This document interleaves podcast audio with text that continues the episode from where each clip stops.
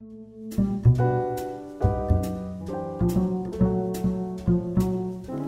everyone. Welcome to another episode of Divided Films, the podcast where audiences and critics do not agree on movies and we pick a side.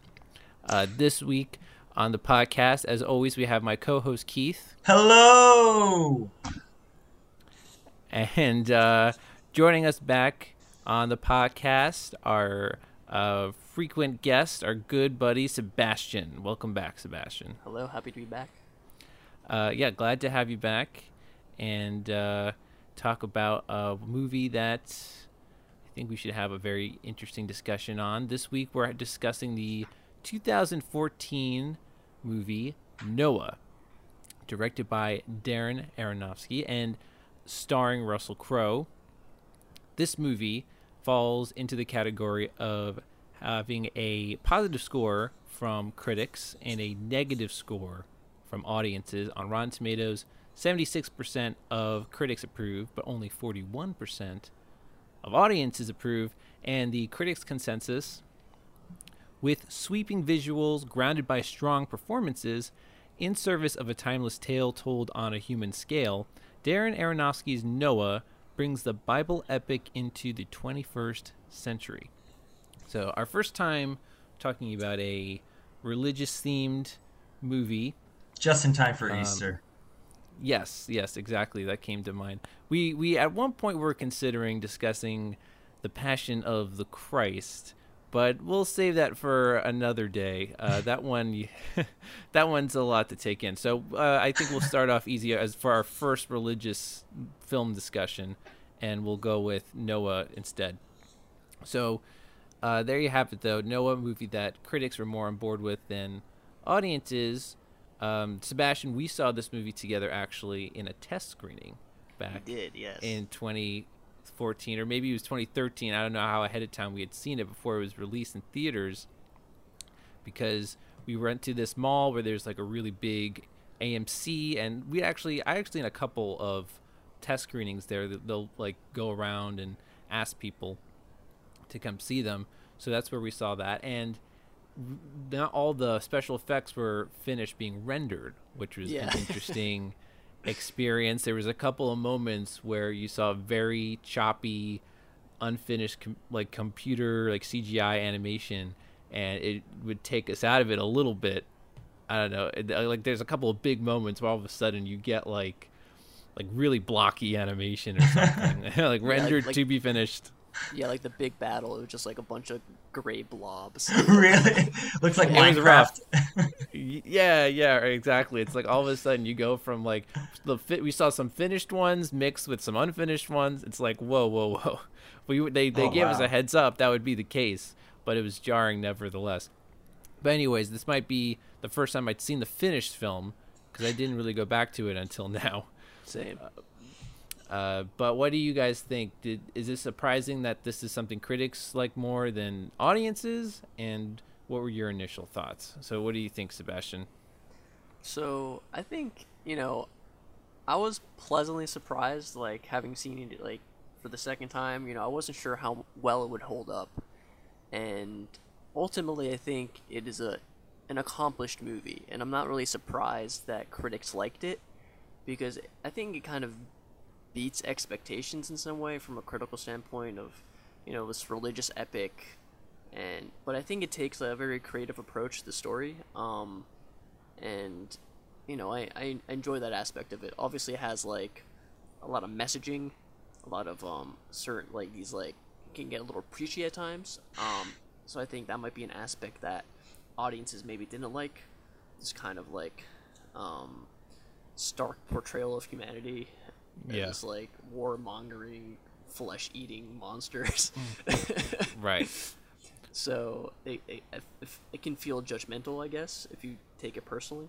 Um, but ultimately, I think it it was a good movie. But like at the same time, I don't know if I care about seeing it again. You know, weirdly enough. Yeah, yeah, I, I agree. I mean, uh, like I said, this was the first time that I'd seen it. Apparently, you had seen it since it first had been released back in 2014. So that maybe speaks to how it's not as rewatchable of a movie. But then again, I don't know how many of Aronofsky's movies are super rewatchable anyway. Not that you not that you have to make super rewatchable movies, but that um, is just an interesting trend in his filmography. What do you think, Keith?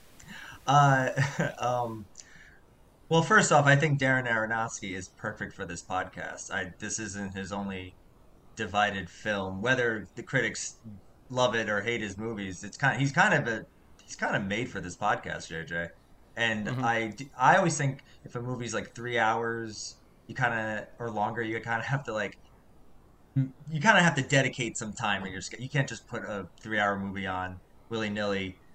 Darren Aronofsky, even though this movie's like two and twenty minutes, two fifteen, you kind of have too to. long. It's not too long, but you have to say, "I'm going to watch Noah."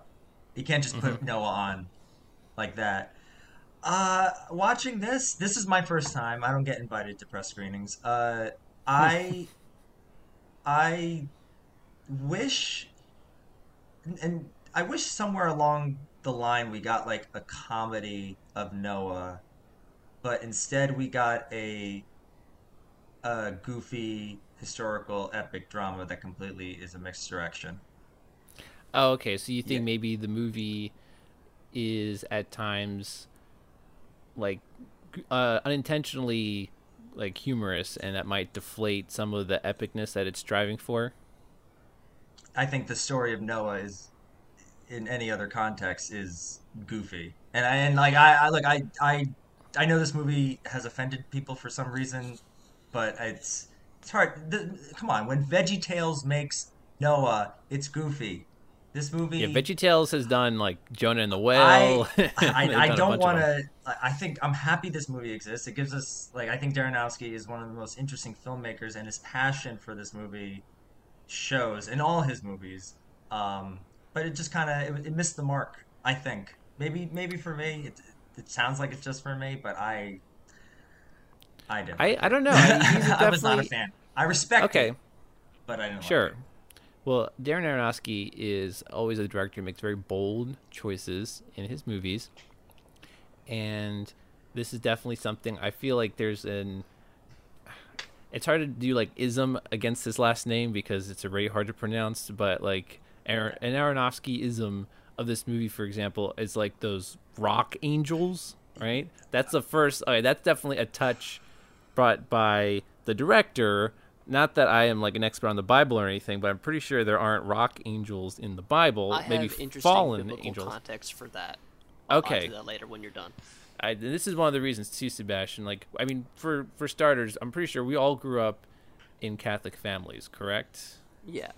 Okay, Yes. but uh, I'm probably like the least. I I remember the least from my Sunday school days. So you guys will have to like help me out a bit uh, if it, when it comes to what exactly is in the Bible when it, you know in, in the actual story of Noah. But anyways, that is an interesting creative interpretation that was taken, and I think for my research, some people didn't mind. I mean, America is a very Christian religious country, and people take their faith very seriously. So there are people who don't want a creative interpretation of biblical stories, but then on the other hand, there are other people who do like just the fact that there are mainstream movies about biblical stories. So you kind of have a mixed bag. I think within religious communities, this might be a divisive film.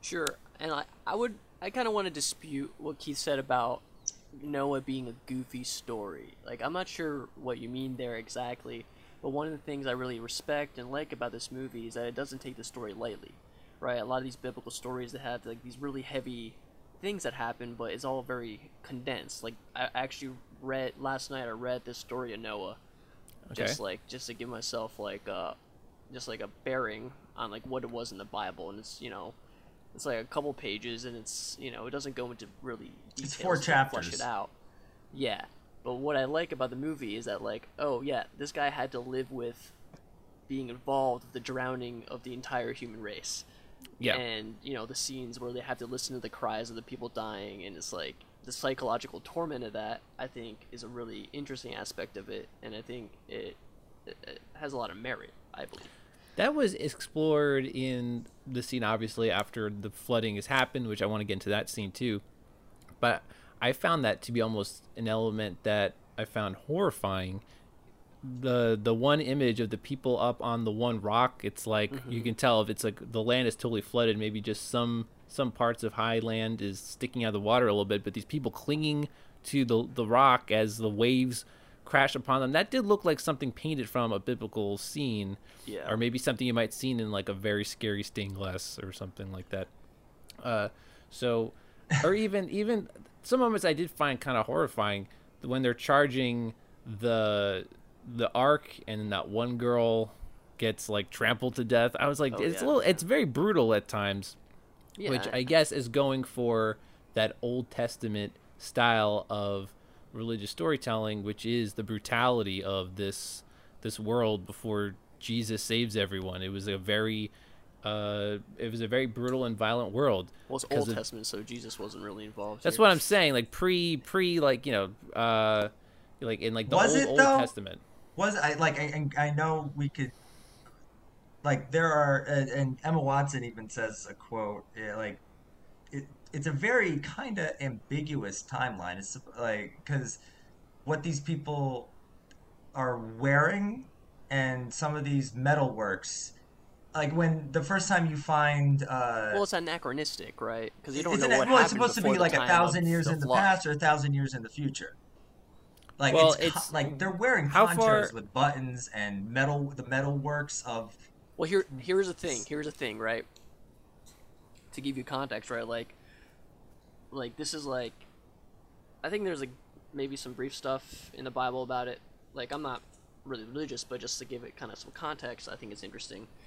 Like that there, like think of it as like there's a whole world before the flood, and this is this is developed for several generations since like Adam and Eve. So we don't like Yeah. I think you know it, it, it creates a lot of like you know creative license to create a world that has a certain amount of technology or you know a certain amount of element of that But, Development. you know there was you know there was um there you know the idea that there was the idea that these people were developed in some ways and the watchers in the story are the ones that taught the humans how to do a lot of this stuff a lot of metal work and you know in the bible even like i think they talk about like um sor- sorcery and shit like that but um interesting tidbit about the, the watchers though they're not like necessarily the good guys they're in, fallen you know, angels.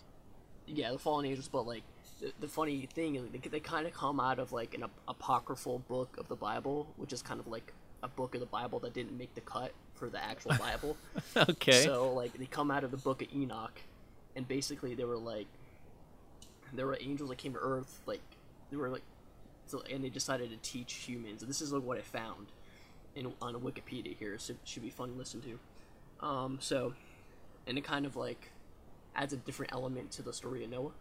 But so this is doesn't from the add- dir- this is from the director's cut of the Bible. yeah director's cut of the Bible. Um, this has not, not Snyder much cut. to do has not has Yeah. not much to do with the the movie Noah, but it kind of tells you what they changed to kind of make it for the movie to make the movie easier to make in some ways, right? So, so in the in the book of Enoch, the Watchers are angels dispatched to Earth to watch over the humans. They soon to be they soon began to lust for human women, and at the prodding of their leader, defect to illicitly instruct humanity and procreate with them. The offspring of these unions are the Nephilim, savage giants who pillage the earth and endanger humanity. So basically, like, part of the story of Enoch is that, like, basically these angels and humans started fucking and they created these mean giants, and that's part of the reason why God wanted to flood the earth. But that is, you know, obviously, like, glazed over for the movie to make it more, like, tangible, like, a story. I'm okay with the padding of the I, I or I understand the padding. Like I just think it was interesting, like, I'm not- Yeah, that no, it is. is. That's- It- the lore. that's of why this we have- is interesting. That's why we have such good-looking peoples because angels came down and you know had children with some ugly people, and you know we Well, got all, some. the, all of them drowned now. Oh, that's true. Well, well, um, I just thought when I the also Lord of gotta- the Rings I also- stuff happened, it was incredibly goofy. I, I had to say to myself, like, what the fuck is going on? What, What was movie goofy? am I'm in? The Lord of the Ring. When Lord of the Rings started happening in the middle of the movie, the, Well, like when people the started The people Rings. started running. The block the, the blocks of text or the block of graphics that you guys saw in your uh, pre-screening. I, when they're all Oh. running to the boat to the ark. Oh yeah, and they're and, almost and, getting and smashed the, by the uh, rocks. the the watchers are blocking it. I had to say to myself, like, what the hell am I watching? Like, where where did this movie go? It like it's. I thought I thought what it was trying to do was coming off. I was like, what the hell am I watching? And I I, guess it. goofy I- is the term that I'm using, but I it, it's. I kind of bought it because I don't know for some reason I found these rock angels. I had some weird affection for them. I thought they were kind of like adorable. I don't know. Compelling. They're very they're compelling. right. They're they're expressive, which is interesting. And so when they're going back up to they- heaven and they're being redeemed, I found that kind of cathartic. I thought, I don't know, for some reason I was more invested in these rock angels than in the other characters. So I find that to be like kind of a beautiful thought that they, or when they are destroyed, they go back up to heaven for their redemption. Yeah, but and and to Keith's point, I do see the Lord of the Rings in the rocks because they do remind me of the tree people, Lord of, Of the Ents, yeah. of the Ents. Yeah. Yeah. So there is that element of it, and you know you're not wrong in that aspect, Keith. But it didn't bother me. No, well, it, well I, I guess I it did bother me when I I did like like wake myself up going like wait what the hell am I watching? Uh, but I like I can understand.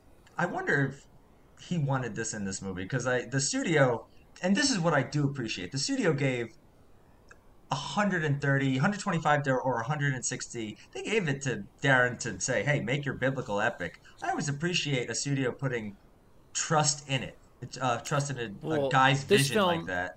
This film came out after. This is his follow up to Black Swan. Is that correct, or was there something I- in between? I think it was because- the next one.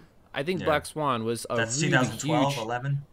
That I think even 2010. I but I remember Black Swan was a huge hit, Yes. and as opposed to his previous works, which definitely had more like modest success, uh, and had more of an indie feel. Black Swan definitely felt like a big payoff movie for him, and maybe it launched him into mainstream, uh, you know, ma- like the sort of mainstream, uh, uh, like filmography that people like. He almost became like a household name briefly. So, yeah, the, the studio paid off big time from Black Swan and said, okay, like that's the thing. That's like the blank check thing, right? Where you now can, you know, we you made us a lot of money before, so now go ahead and do your thing because now we're just going to trust the process. And I don't believe this movie made a lot of money. Is that correct? I think this Fair. movie did fair. was I think when you include looking at the budget and the box office, I think when you include marketing, it might have like broken even. So it wasn't like as huge of a of a success. And again, it's not a movie that really people went back to or even really remembered that much. Um, but I don't know. I, I kind of appreciate the fact that I went back to it because there are some things I did really like about it. I think for me, the moment that sold it for me was when Noah is telling the story, the Genesis, and you're getting the juxtaposition between the religious version of how the world started and then the scientific visuals mm. of how it all started. And I thought it was an interesting marriage. It almost sold me like, oh, you can be really religious, but also accept the science of how like the universe, like I don't want to say really started. I mean, I, I, that's what I believe, the scientific version but like what is a day what is time like in the first day there was light in the first day might have just been you know what is what is time when there's no one around anyway so i i found that whole um the, the whole imagery and the whole juxtaposition between the religious and scientific versions of history to be just uh, the the best part of the movie for me. I actually rewound and rewatched it afterwards because I enjoyed it so much. In the beginning, there was nothing. Nothing but the silence of an infinite darkness. But the breath of the Creator fluttered against the face of the void, whispering, Let there be light. And light was. And it was good. The first day. And then the formless light began to take on substance and shape. The second day. And our world was born. Our beautiful, fragile home. And a great warming light nurtured its days. And a lesser light ruled the nights. And there was evening and morning. Another day. I think that was that. I think he's done that kind, that style of editing and every in a lot in some other uh, There's a lot of parts quick of cuts. his movie, and Yeah. that's his strength. And I I enjoyed that. Uh, I'm not saying like I I do appreciate. I just think this he presented his thesis of this movie, and I just I'm still debating with myself. I did groceries today. I was wondering while I'm wandering around the store, does this did I does the story of Noah even need to be Told? like I no, I just I just didn't care. I Did you just need a didn't care. theatrical version? Do I even need a story like this? Or not even like this. Do I even need the story at all? Well, like Well, I Like, don't know. I, I couldn't think- care about Noah. Like I and granted I know he's not the he's not the hero of the story. He's clearly Mhm. a flawed protagonist. But Well, I hold on a second. I just realized something. after. I well, I just realized something. I mean, Noah is, I think, one of the more well-known stories of the Bible. I mean, clearly, like, even if you don't really have read the Bible or know the Bible that well, you've heard of Noah and the story, and it's been something that's been referenced a lot. And so, this is something that Aronofsky wanted to tell. It's not Yes. like there was a demand for another religious film, right? Uh, Probably the most famous one that comes to mind is like the Ten Commandments, which they play on Easter every year. So there is some audience for that, but it's not really something people are clamoring for. But you know what? You mentioned Keith. I just struck me now. You mentioned before you wanted a Noah's Ark comedy. That you would have preferred that. That does exist. yeah, Evan Almighty. it's a terrible movie, and it does exist. They tried to do it, Oh, and yeah, it didn't work. did. Oh yeah, I never. I think I. I think I felt that's like a plane movie. That's like a movie that like they put on for Yeah. free at, on a plane. That's yeah, right. I, you know I've never seen that. Uh, and I, now I saw I like maybe five minutes of it, and I like did not I did not enjoy a single second that I did watch, but it's been done for It's the record. done. It's been done, and I it did take not that. work. I, maybe I just don't care about Noah at all. And, he- and here's the thing, right? And here's the thing. You like you don't care about Noah, and I think you know, and I think in some ways maybe Darren Aronofsky doesn't care about Noah either. In some ways, Noah is just uh, a vessel. No, Noah. The story of Noah is a vessel uh, to tell another story of like, you know, um, human destruction of the environment, um, and st- stuff that you know that Darren Aronofsky is passionate about. So, the movie, in, in a sense, becomes a vessel for a certain message that you know Aronofsky wants to tell, and it's I think it's a he does it in a creative way.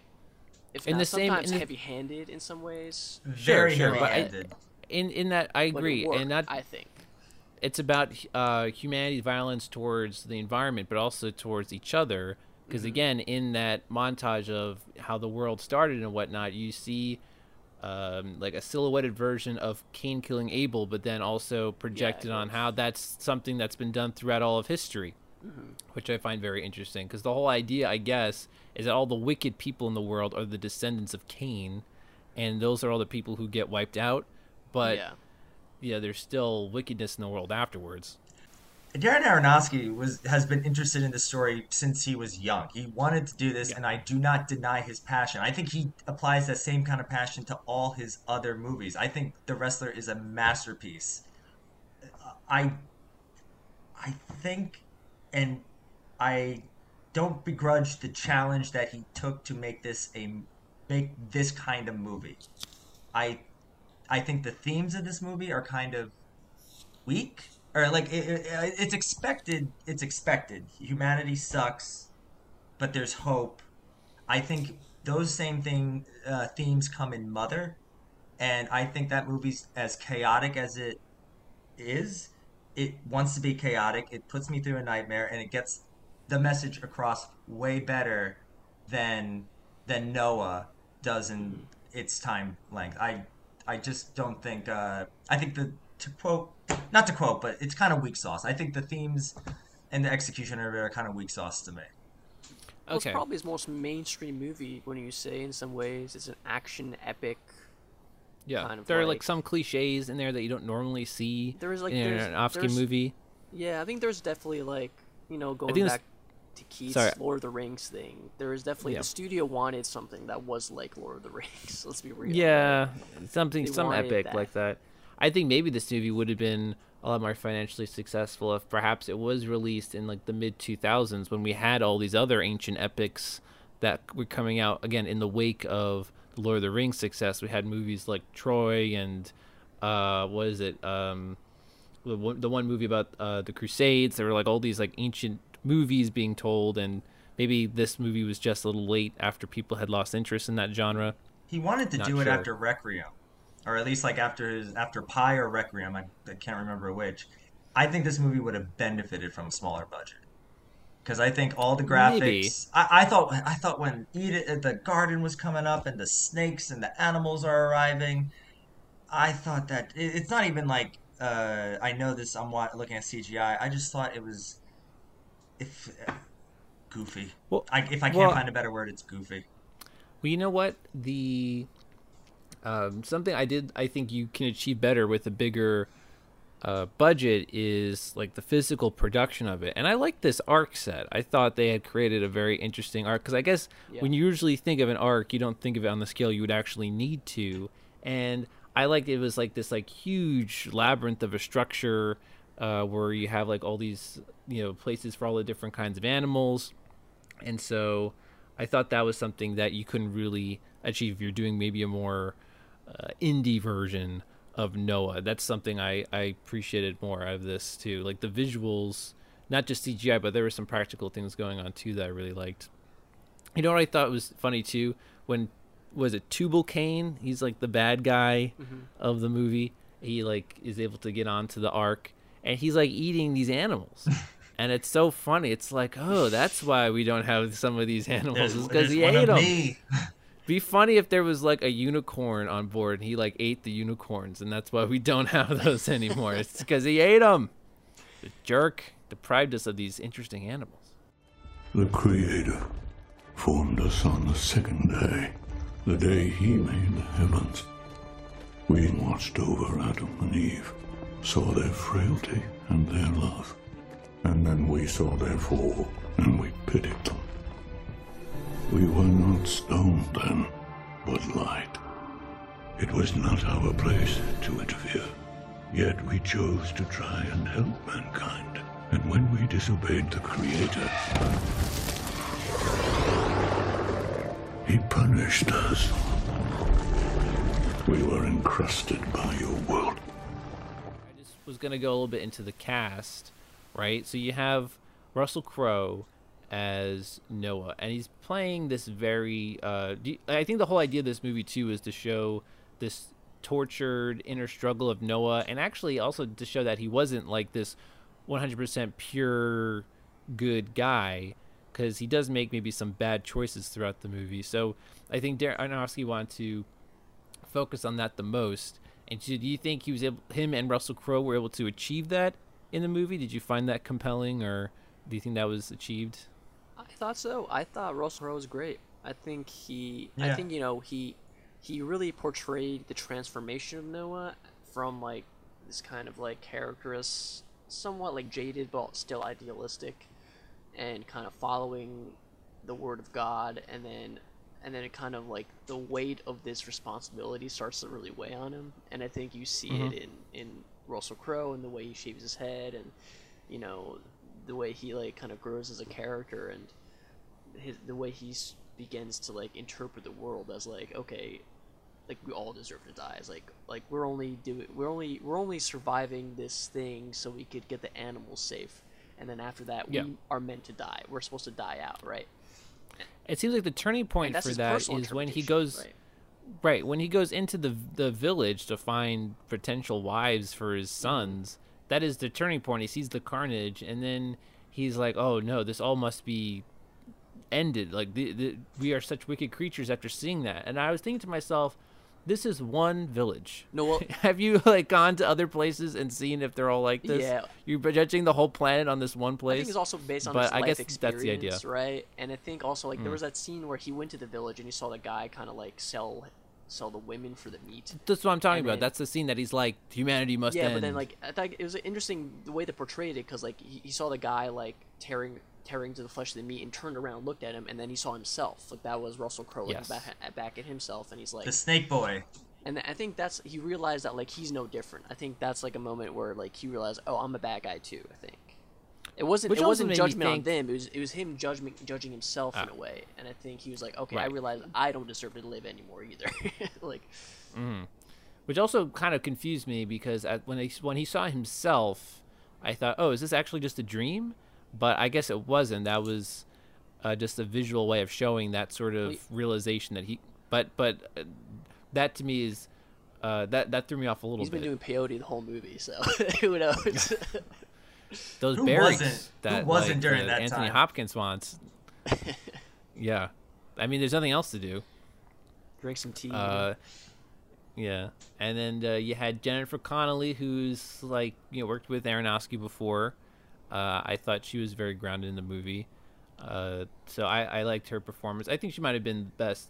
She might have done the best performance for me in the movie. I thought she was about you excellent. I think she was awesome. I don't, yeah, especially like in the when it got to the boat and like he was like saying how he was gonna kill the the, the children that when they're born, or the child when it's born, um, and she kind of like tells him off and tells him like she'll like, never forgive him. I think that was a really good performance. Even Emma Watson had a really good performance. I think. Um, Yeah, I, I'm glad. I like that they gave uh, those characters. Um, I you know, I don't remember their biblical names, but Jennifer Connelly and Emma Watson. I'm glad they gave them like some agency in the movie. It's not just all Noah doing stuff. Like Jennifer Connelly, she goes to Anthony Hopkins and she like she does things that are against what Noah wishes, but like that she thinks is best for the family. So. Uh, Yeah, I, I I'm glad that they also focus on giving these other characters something to do, and they weren't all just at the whim of of Noah. Yeah. I found Emma Um, Watson so- distracting. Oh, really? no, It's I, just a I- curse. she's she's good, uh, but I I just kept going like I it just I just found her distracting. Just like uh, and I wasn't able. I don't think she was able to break into any character for me. But that's just like me being. I thought the Was other the kid did a better thing? job. Is that why I thought it might have. I want to say so, but Do you think I, maybe they should have gotten? Should they have gotten someone less famous to be yes, in the role? Maybe? uh, yes, be- because I, I I thought about it. Was I'm like, was it Harry Potter? And even Harry Potter has been able to break out of his Harry Potterness. To me, he has taken on very interesting roles. yeah, um, Daniel Radcliffe. Daniel yeah. Radcliffe. Uh, because they're very drastic. but I, I, I, I thought the kid who played uh, Logan Lerman. I thought uh, the kid who played Ham was great too. I just, I don't think she I don't was know, bad. actually. I, I just thought thought he was- distracting. I thought Logan Lerman was actually the weakest actor for me because he seemed to kind of have the same reaction to everything. Uh, I, I appreciated that the, that his character was maybe the most conflicted, but I didn't also totally buy the arc. Like I thought it was a little contrived that he meets this The he meets this girl. Yeah, dead on. Uh, you know that was bound to happen eventually. But anyways, he meets this girl when he's trying to find his own wife. He meets this like poor tortured girl that is only to be killed five minutes later, just so he can be even more mad at his dad and have a reason to portray him later on. But I thought that was a very obvious storytelling like plot device that he's meeting this girl and then she dies because at one point he's acting like that they've known each other for a long time. It's like I'm not gonna leave you and da da da. And I, I you know, it, it was almost as if like they had known each other. Like we just met this character, and you're just killing her off just to make him upset. And I feel like that is kind of like a shallow storytelling device that Aronofsky should be better than. That's what I'm saying. Like when you say mainstream is most mainstream movies, like plot points like that. You know, something that is not the most nuanced type of writing, basically. Yeah, yeah, I would agree with that. Yeah, so his his character Um, was like whatever for me. I kind of like I didn't think he was Mm-hmm. bad in it. I just thought like I don't know, like they're just He should have been more compelling. yeah. he should have been. Because they want you could tell he was supposed to be yeah, I don't know because Ham is a weird, weird, like loaded like biblical character. I think right. There's not much Right, I mean, there is him. that There's not much about him, but he's like the cursed son of Right. Noah, and they're sort of trying to like extrapolate that and kind There of is a curse of Ham, yeah, yeah, right? I read something like that. There's a curse of Ham. But that's because and he saw his that- dad's butt when he was naked. Yeah, well, that's what I was saying. Like he he he he saw his father's naked drunkenness. But how does that make Well, him curse? That should make him no. up. It's He told his brothers, and his, then his brothers covered him up. So he like. he, Oh, like, okay. He that was him. I noticed too. Th- yeah, that was a funny thing too. Like watching the movie, there's just a stark shot of Russell Crowe's butt when he's like drunken on on the beach. You know, like uh, hmm, okay, yeah, so they had to kind of invent something for him, right? Because I mean, in, in in the Bible, they all had wives. Like they all they all had someone to fuck. Like Well, Yeah. Emma, Emma Come on, Watson- Dad. Emma Watson. I'm horny created- over here. She wasn't in the Bible, right? the, I- I- the, the wives yeah, had no. she, she was- There's no names. Like I don't think even think yeah. Noah's wife had a name in the Bible. What is it? An ark. To hold the innocent when the Creator sends his deluge to wipe out the wicked from this world. The Creator does not care what happens in this world. Nobody has heard from him since he marked Cain. We are alone, orphan children, cursed, to struggle by the sweat of our brow to survive. Damned if I don't do everything it takes to do just that. Damned if I don't take what I want. So you know what's an interesting trope too? I think this movie did is you know obviously it's spoken in English because like you know this is for American audiences and made by a Hollywood production, but in order to I guess make it sound more epic or ancient, they're speaking in like English accents or in some vague European accent of some kind, right? Then a lot of movies like I know um like a lot of these like Alexander the Great, they're speaking in like kind of a, a British accent or something, and I'm like, why does it have to be British accent? I guess they're just trying to make it sound not American, but they wouldn't sound English either. thing- I don't know, like what the solution would that would would you the need thing for was that? I couldn't I didn't know what accent they were using. Like like it didn't click to me. Like I couldn't tell. Like for some reason when they were acting, my brain couldn't connect. to- Like like at one point I thought Logan Lerman was using an American accent, and then the next second is I'm like, is he is that a British accent? And then Emma Watson. Yeah, I his might have gone in and out. I, I think I, I I don't think that's on you though. Yeah, no, it's not on me, but it's like uh, there's like there's like this. I don't think I don't think Jennifer Connelly. Does she have an English accent? Jennifer Connelly. She does not. I think she's an American actress. I could be wrong. I don't know. I mean, obviously don't Russell know if she Crowe is put an Australian. English accent is what I'm saying. So like, I, It was like an. It's like an acting accent. Yeah. It's like something you do when maybe yeah, you're doing like, oh, Shakespeare. It's yeah, heightened, I yeah. am- I am Sebastian. Blah, blah, blah. It's like what you like imagine ancient people to sound like in English in modern yeah. English. I mean, don't get me wrong. I'm not saying do something like in the Passion of the Christ where they speak Aramaic or something because that's a whole other choice to make if you want to do that. I get like doing it in English for the sake of a modern audience, but I just find that to be an interesting choice. And again, going back to how mainstream this is, you know, to have to have that choice. I don't know what other kind of accent you could do. I'm sure if they sounded like modern Americans, that also would throw us off. But um, maybe that's just a flaw in the genre as a whole. Yeah. Did this movie go on too long for either anyone else? Um, maybe a little bit. Actually, I thought the the parts that I was like getting a little impatient was before the flood. That was when I'm like, all right, like because they keep setting everything up, and they keep building towards the flood, and I'm like, let's just get to the flood already. Because I feel like actually after the flood and onwards, it didn't really seem to drag for me after that either. There seems to be a lot of mm-hmm. stuff happening, but when yeah, like the whole building process and the the you know the Tubal Cain's kingdom conflict that all seemed to go on a little too long for me, I guess. But it, I don't know, not too too much. I expected it to be longer, if anything. Yeah, I don't know. I, there, I think there were some points of drag. I can't pinpoint exactly where it dragged, but I don't know. I think there's a mix of both. Like, because I, I think there were some some aspects of the story that I found less compelling than others. So like, like I didn't care for like the Tubal Cain and Ham sequences. Like, I, I didn't really necessarily buy that Ham was gonna betray his father. And like help that guy. I didn't get that either. like, That's why- obviously an asshole. Like, there's nothing redeeming about like Ray Right, the guy's this, brutal. Like, so Ham isn't that stupid. He ends up killing him anyway. So that was pointless. Mm-hmm. Um, I don't know. Just to kind of maybe like add more Yeah. to the story, right? Because what are they gonna do on this boat full of animals? For like the next 30, 40 minutes of the film, like you got to have, I guess, some the conflicts are that uh, Emma Watson's pregnant and Russell Crowe doesn't like that. But then to add more to it, there's a guy who snuck on to this ark, and by by cutting a hole in the side, that might have been a problem. But you know, it's not. But the point is, like now, it, that sets up this battle scene again. A cliche that the climax of the movie has to be a big Yeah. fight scene.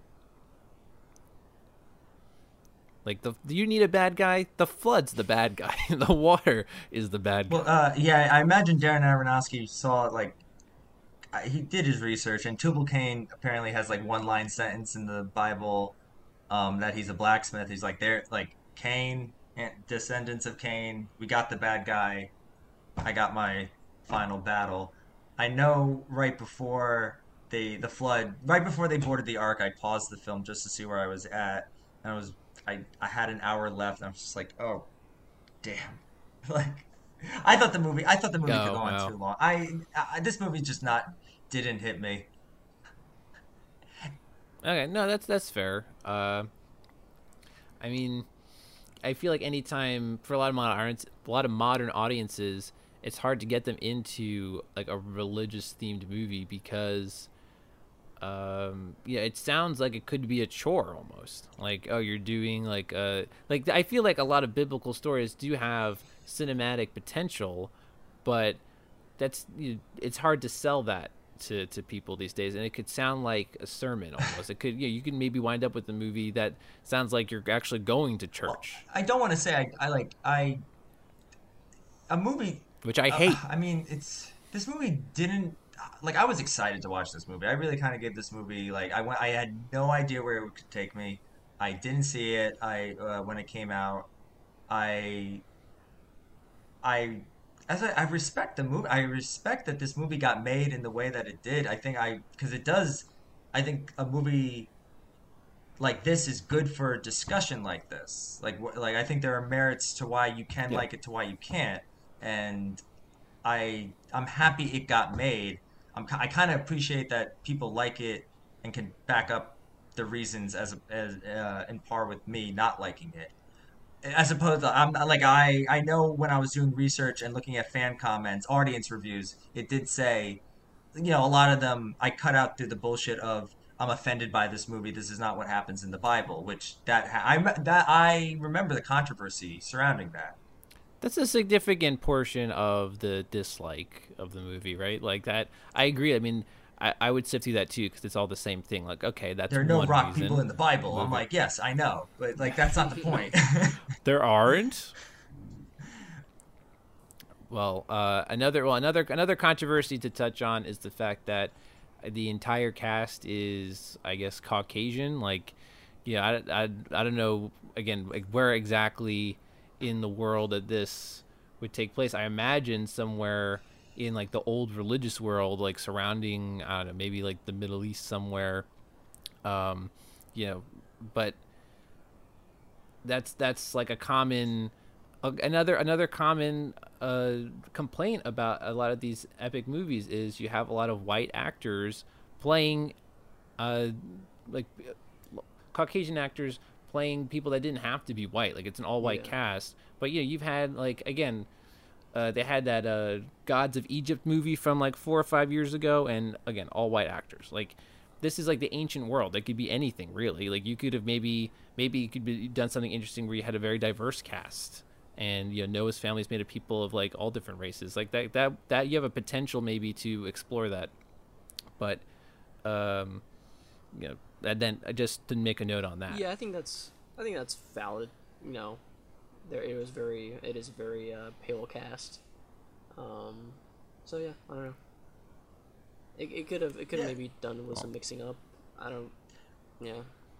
I'm, because if you do a movie like again that if, if you're gonna have a creative interpretation on again like the bible and maybe you can say oh this is like a blank canvas we can do so much with it like why not take some bold choices with casting you, they made a lot of bold cat bold choices in visuals you know like you should try to explore every avenue that you but can you know, it's it's like a big studio picture. So are they really going to take a risk like that by having like a mixed race cast or an all black cast? You know. I Well, maybe they now they would. would I think now they would, and it's amazing how how much in that ter- uh, uh, progress in those regards has happened in seven years. Uh, I, I that's why I think they went with Emma Watson in term in in re- instead of an unknown. Yeah. I'm Like it, like that. so. This is how we get the Harry Potter crowd. Yeah. It- it's all it's all Oh, and, and, yeah. and I'm sure Darren Aronofsky and the studio have their reasons for going with Like you know, as you said, they were uh, him and Jennifer Connelly worked together. Uh, I think Anthony Hopkins was kind of. I mean, Russ, they're, They're all, all good, good, but, actors. Russell Crowe is a great actor. it's.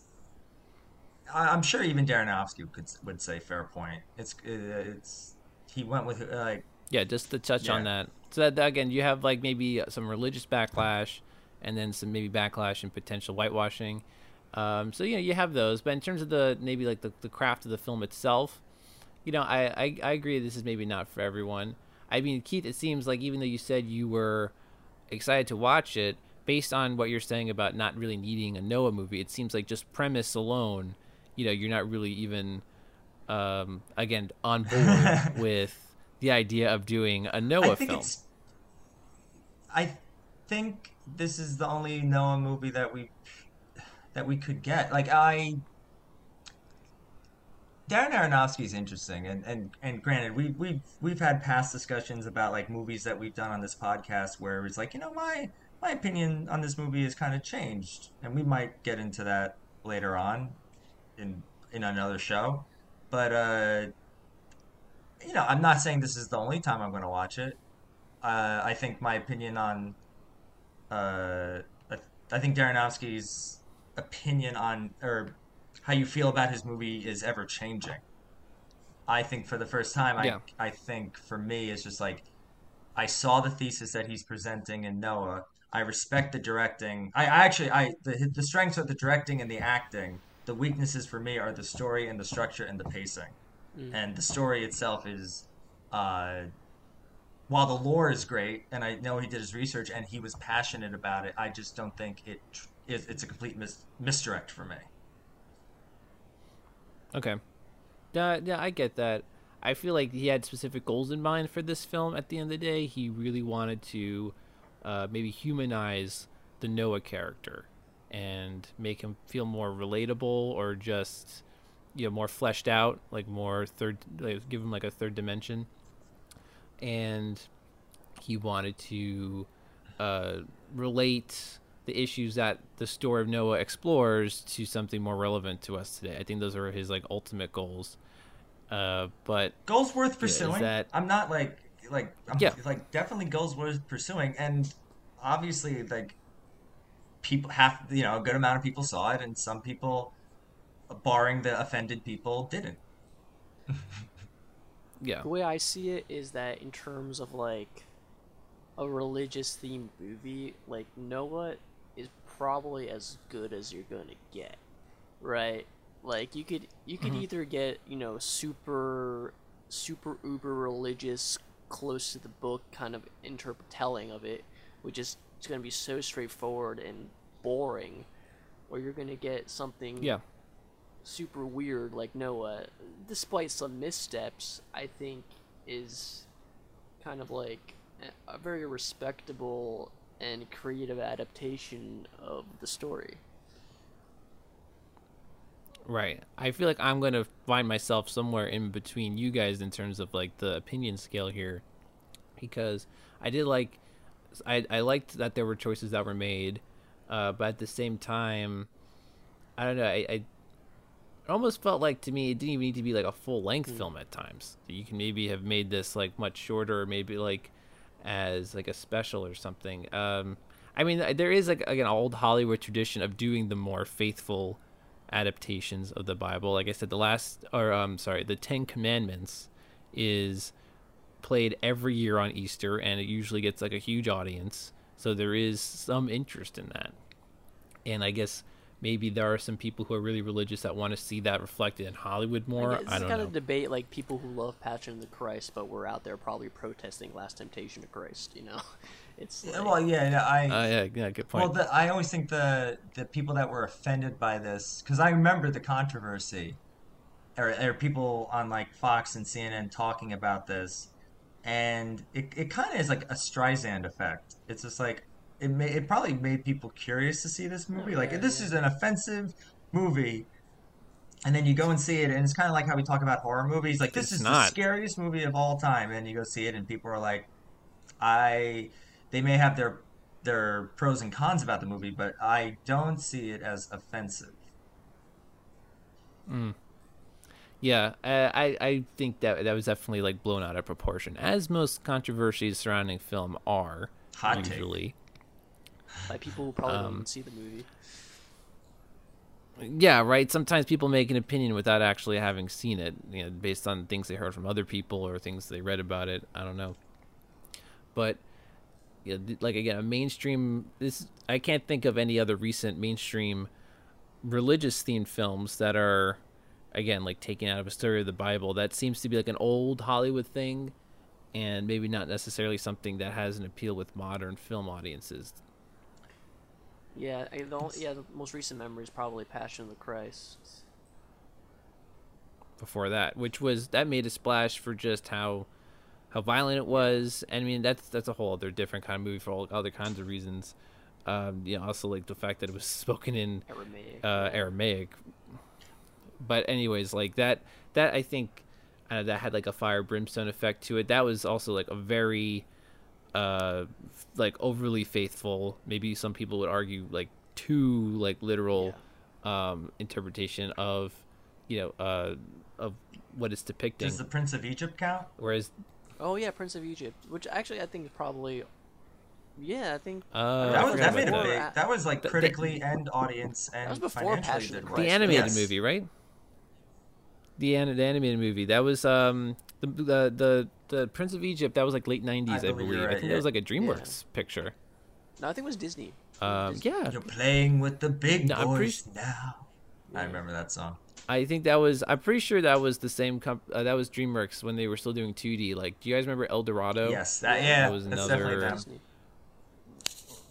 Yeah, I think. now I'm pretty sure that was uh, DreamWorks, and then they shifted over to like Shrek and did all sorts of like you know smart ass movies after that. Uh, but they had more of like a classic, you know, Prince of Egypt, El Dorado storytelling before that. But anyways, um, yeah, that's a good example of one. And you know, maybe Oh yeah. I don't know. Maybe I'm gonna say an- animation, animation and religious storytelling is an interesting combo too. Because Prince of Egypt, that was going for, that also obviously takes some. That's like a family-friendly version. Oh, of the very. story, right? And uh, anything with vegetables too. I mean, I met, those those guys Oh, cornered that market. But that, but even that gets The dark. Veggie you know? Tales. Like, I don't know how you do Veggie Tales of drowning the entire human race. You Did know? they ever do? Yeah. Did they ever do Veggie Tales of like Oscar, uh, of Abraham and Isaac? I was gonna say Oscar Isaac for some, but it's like, how do you do the Veggie Tales version of that? It's just like this cucumber is going to kill this pickle. I think they had he's gonna um, brine him. Abraham Lincoln, Um, John Wilkes Booth assassination. I don't know. think that's they, they did a Veggie Tales on that. Oh my god, tomato sauce! I would pay tomato money to see sauce that. everywhere. yeah. He Uh, broke a stalk coming so- jumping out of the balcony. You know. He's like a corn, uh, John Wilkes, corn on the cob. Yeah, yeah. Yeah. What I don't know. The whole idea, like, uh, Veggie Tales, like, let's inspire children's faith through like vegetables. Like, okay, and they made how many of those movies back when in like the '90s or 2000s? That that, that always, as a kid, like, kind of creeped me out more than anything. So I don't know if that would that would have like done the opposite. They always for looked like me. they were rendering as you watched them. yeah, it was very low budget. But they ate from the forbidden fruit. Their innocence is extinguished. And so for the ten generations since Adam, sin has walked within us. Brother against brother. Nation against nation. Man against creation. We murdered each other. We broke the world. We did this. Man did this. Everything that was beautiful, everything that was good, we shattered. Now, it begins again. I think we can now move on to the phase where we give our final thoughts and our uh, percentage score for Noah. So let's start with Sebastian. What, what's your like final take, and where are you landing on the tomato meter? Um. Yeah. I mean, I, uh, overall, I like the movie. Um. I, I liked it when I first saw it. I think, if I'm remembering correctly. Um. I like it now. Though, like like I said earlier, I don't know if I I'm compelled to like rewatch it all that much. You know, other Darren Darren Aronofsky movies, like I'm not, I'm f- I'm afraid to watch again in some ways. So I need to be in the right mood. This one, Hmm. you know, I wouldn't mind seeing again. Um, will I go out of my way? Maybe not. It was a little long at times to um, everyone's points about that. Um, overall, though, I thought it was uh, I thought it was a creative take on the on a biblical story, and I, I had a lot of a lot of respect for it because it, it really I think it was kind of outside the box in a lot of ways. Um, you know, despite being a little preachy at times and uh, heavy-handed. Um, so I think I think I'll probably give it like a B plus. I guess 80, 88, 87, 88, something like that. Okay. Okay. Um, so a pass for you, a good score for you. But uh, Keith, what about you? Uh, you know, I, I I could say a lot of what you, Sebastian, just said, but I could view that uh, like I think Darren Aronofsky. You have to be in a certain mood to watch it. Some like Requiem, I think, is like once every twenty five years. It's good. It's just like Yeah, it's, it's a tough one. very tough one. Um, I I know this won't be the last time I watch it again, and my I'll be in a different place in my life. Uh, I know what to expect going in. The score will change. It might get better. It might get worse. Um, I I'm willing to bet that in uh, compared to his other films, this isn't. This is probably this probably ranks towards the bottom. And while I give it, he's a good director. He's an interesting director. He's not afraid to tackle different genres. Really good acting. Really good character work. I uh, but the story itself just kind of drags and just misses the mark for me and i'm going to give it a 45 not on line of being offended but just because i didn't care for it Okay. Okay. Yeah, you know, I think that this movie may be like daring for a religious movie, but it is not daring for an Aronofsky movie, right? I, he's definitely been more daring in his other movies, and I think he probably could have taken this a lot further. You're right, Sebastian. I do like the choices that he made, but I feel like he could have taken it like a few more steps, right? There is potential to, to do more. And, uh, you know, I feel like a lot of times when you talk about certain prolific directors, like we've talked about a couple Spielberg movies in the past, there's like, you know, when they're already established, you kind of have a different bar set for them. Uh, just you, you expect certain things for them. So it's good, but yeah, it, it could have. I think it could have been really great and something memorable. And unfortunately for me, it wasn't nearly that memorable. So I would give this like a sixty-eight percent. Didn't think the score score's gonna be that drastically different. Interesting. I just I, I feel like the uh, the other hard thing is his other movies have had a much bigger Oh, impact sure. on me, and I feel like at the end of the day, even though I liked a lot of things, I didn't really have uh, the impact that I think he was striving for. Sure, That probably is its biggest shortcoming. I think you know. When I looked back on the movie before I rewatched it, I couldn't remember a lot of the aspects of it, to its detriment, right? Yeah, yeah. And what struck me this time was the kind of like psychological torment of Noah, and I kind of I think I clung to that aspect of it as a part that I really enjoyed, in the sense that I think it was like it didn't take the subject matter lightly in some ways, you know. I also think mm-hmm. Maybe this movie was kind of like out of the director's wheelhouse in a lot of ways, you know yes him working on Yes. these smaller pictures usually this is kind of like very probably difficult for him to make Yeah, no, that's true. He might be. Yeah, he's some of his most, most memorable, impactful works were the ones where he probably had all the control, and he was again like they like Requiem, like not by all means like a big mainstream movie, but definitely like one that people first think of when they think of his filmography. well Uh, before and yeah, here again, oh, you. sorry. Oh Well, yeah, before yeah, i sorry, reveal the score uh, one tidbit that i found interesting was did you guys uh, in your this is actually a unique thing you guys saw a pre-screening was it the ex- uh, take out uh, aside from the stuff that wasn't added in? Was it the exact same movie? Because the studio made three edits to it without his permission. That's true. I read that.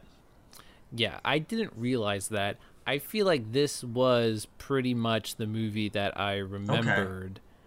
Uh, the only thing is that this time when I was watching it, there was no big ass shot of Russell Crowe's butt when he was naked on the beach. But I'm not sure if that's because that was something only in the test screening and maybe someone said like, "Oh, I didn't like More that," ass. or less ass. But I'm not sure if that's because of the way I watched it this time, which I found this movie hard to find streaming, and I was only able to find it for some reason. It's on like the Sci-Fi Channel app, which is interesting that this is sci-fi. I wouldn't say that the like Noah's Ark is a science fiction story, but uh, yeah, maybe this is. I might have been seeing like what is a for TV version of it. Uh, so I don't know, which also kind of ruined the movie too for me a little bit. This particular streaming experience because there were ad breaks that came in like the middle of scenes sometimes. Tired of flooding I was your like, house. yeah, yeah, yeah, apropos ads as well. So anyway, that was like my little weird uh, streaming experience with it. Like this movie uh, maybe doesn't have a lot of demand to be rewatched, which is maybe why I had a hard time finding it on like a mainstream streaming platform. I don't know. Yeah, I, I don't remember him being too many differences to the, the one I watch now than to the one I watched previously. Um, though it's it was so long ago, I wouldn't remember anyway. okay, probably. that's fair. But um, I wonder, I wonder if this movie won't be like um, won't catch a second wind. I don't know. Maybe, maybe it's already like too Hmm. late to catch a second wind. But maybe it might. You know, who knows? Someone I might think look Mother back has on, a better chance. on Aronofsky's filmography and kind of look at Noah and be like, "What is this weird movie?" And then think, "Oh wow, that's really like better than we thought." Probably because expectations are so low about Yeah. it. I don't know. I think Mother has a better chance, honestly. Maybe. I mean, Mother's a whole nother monster. Yeah, literally. yeah. Yeah. uh, So what is what is our score? well, even though I, I, I, I went on the other side of it, I've yet to be dissatisfied with any of these final scores. It comes out to a 67. Oh, okay. Well, in that case, uh, we are we are like fairly in the middle, but we do lean slightly more towards the critical score. Uh, so that means that I officially decree that on Noah we are siding with the critics. Happy to hear it. Yeah, I think that's. I think a 67. That's fair. That's fair. I mean, that's not as enthusiastic as the critics, but it's not as negative as the audiences. So that's I feel like a more reasonable score. I mean, that's probably the lowest score I would give to any Aronofsky film. Yeah, maybe maybe for Easter or maybe for this podcast, we can inspire some people to revisit this movie if they haven't in a long time or even have yet to do so in the first place. I think it's a movie worth always worth checking out. It's not. It's not one of those. me- It's not a mediocre movie. In, in like I, it's There's things to admire. it's worth a film discussion. I just- it's worth Oh, a film sure. discussion. yeah. It's worth a divided As films most podcast. is- Is what I'm trying to say. it was made for this podcast. That's Yeah. why. And now it's served its purpose and can get drunk on a beach. So, uh, thank you, Sebastian, for joining Thanks us again. for, I guess, what is our our Easter episode, talking about Noah. My pleasure. Thanks for having me. Uh, yeah, no problem. Hope everyone is enjoying the the spring weather, and uh, join us again next time, guys, for another divided film. All right, thanks a lot. Bye.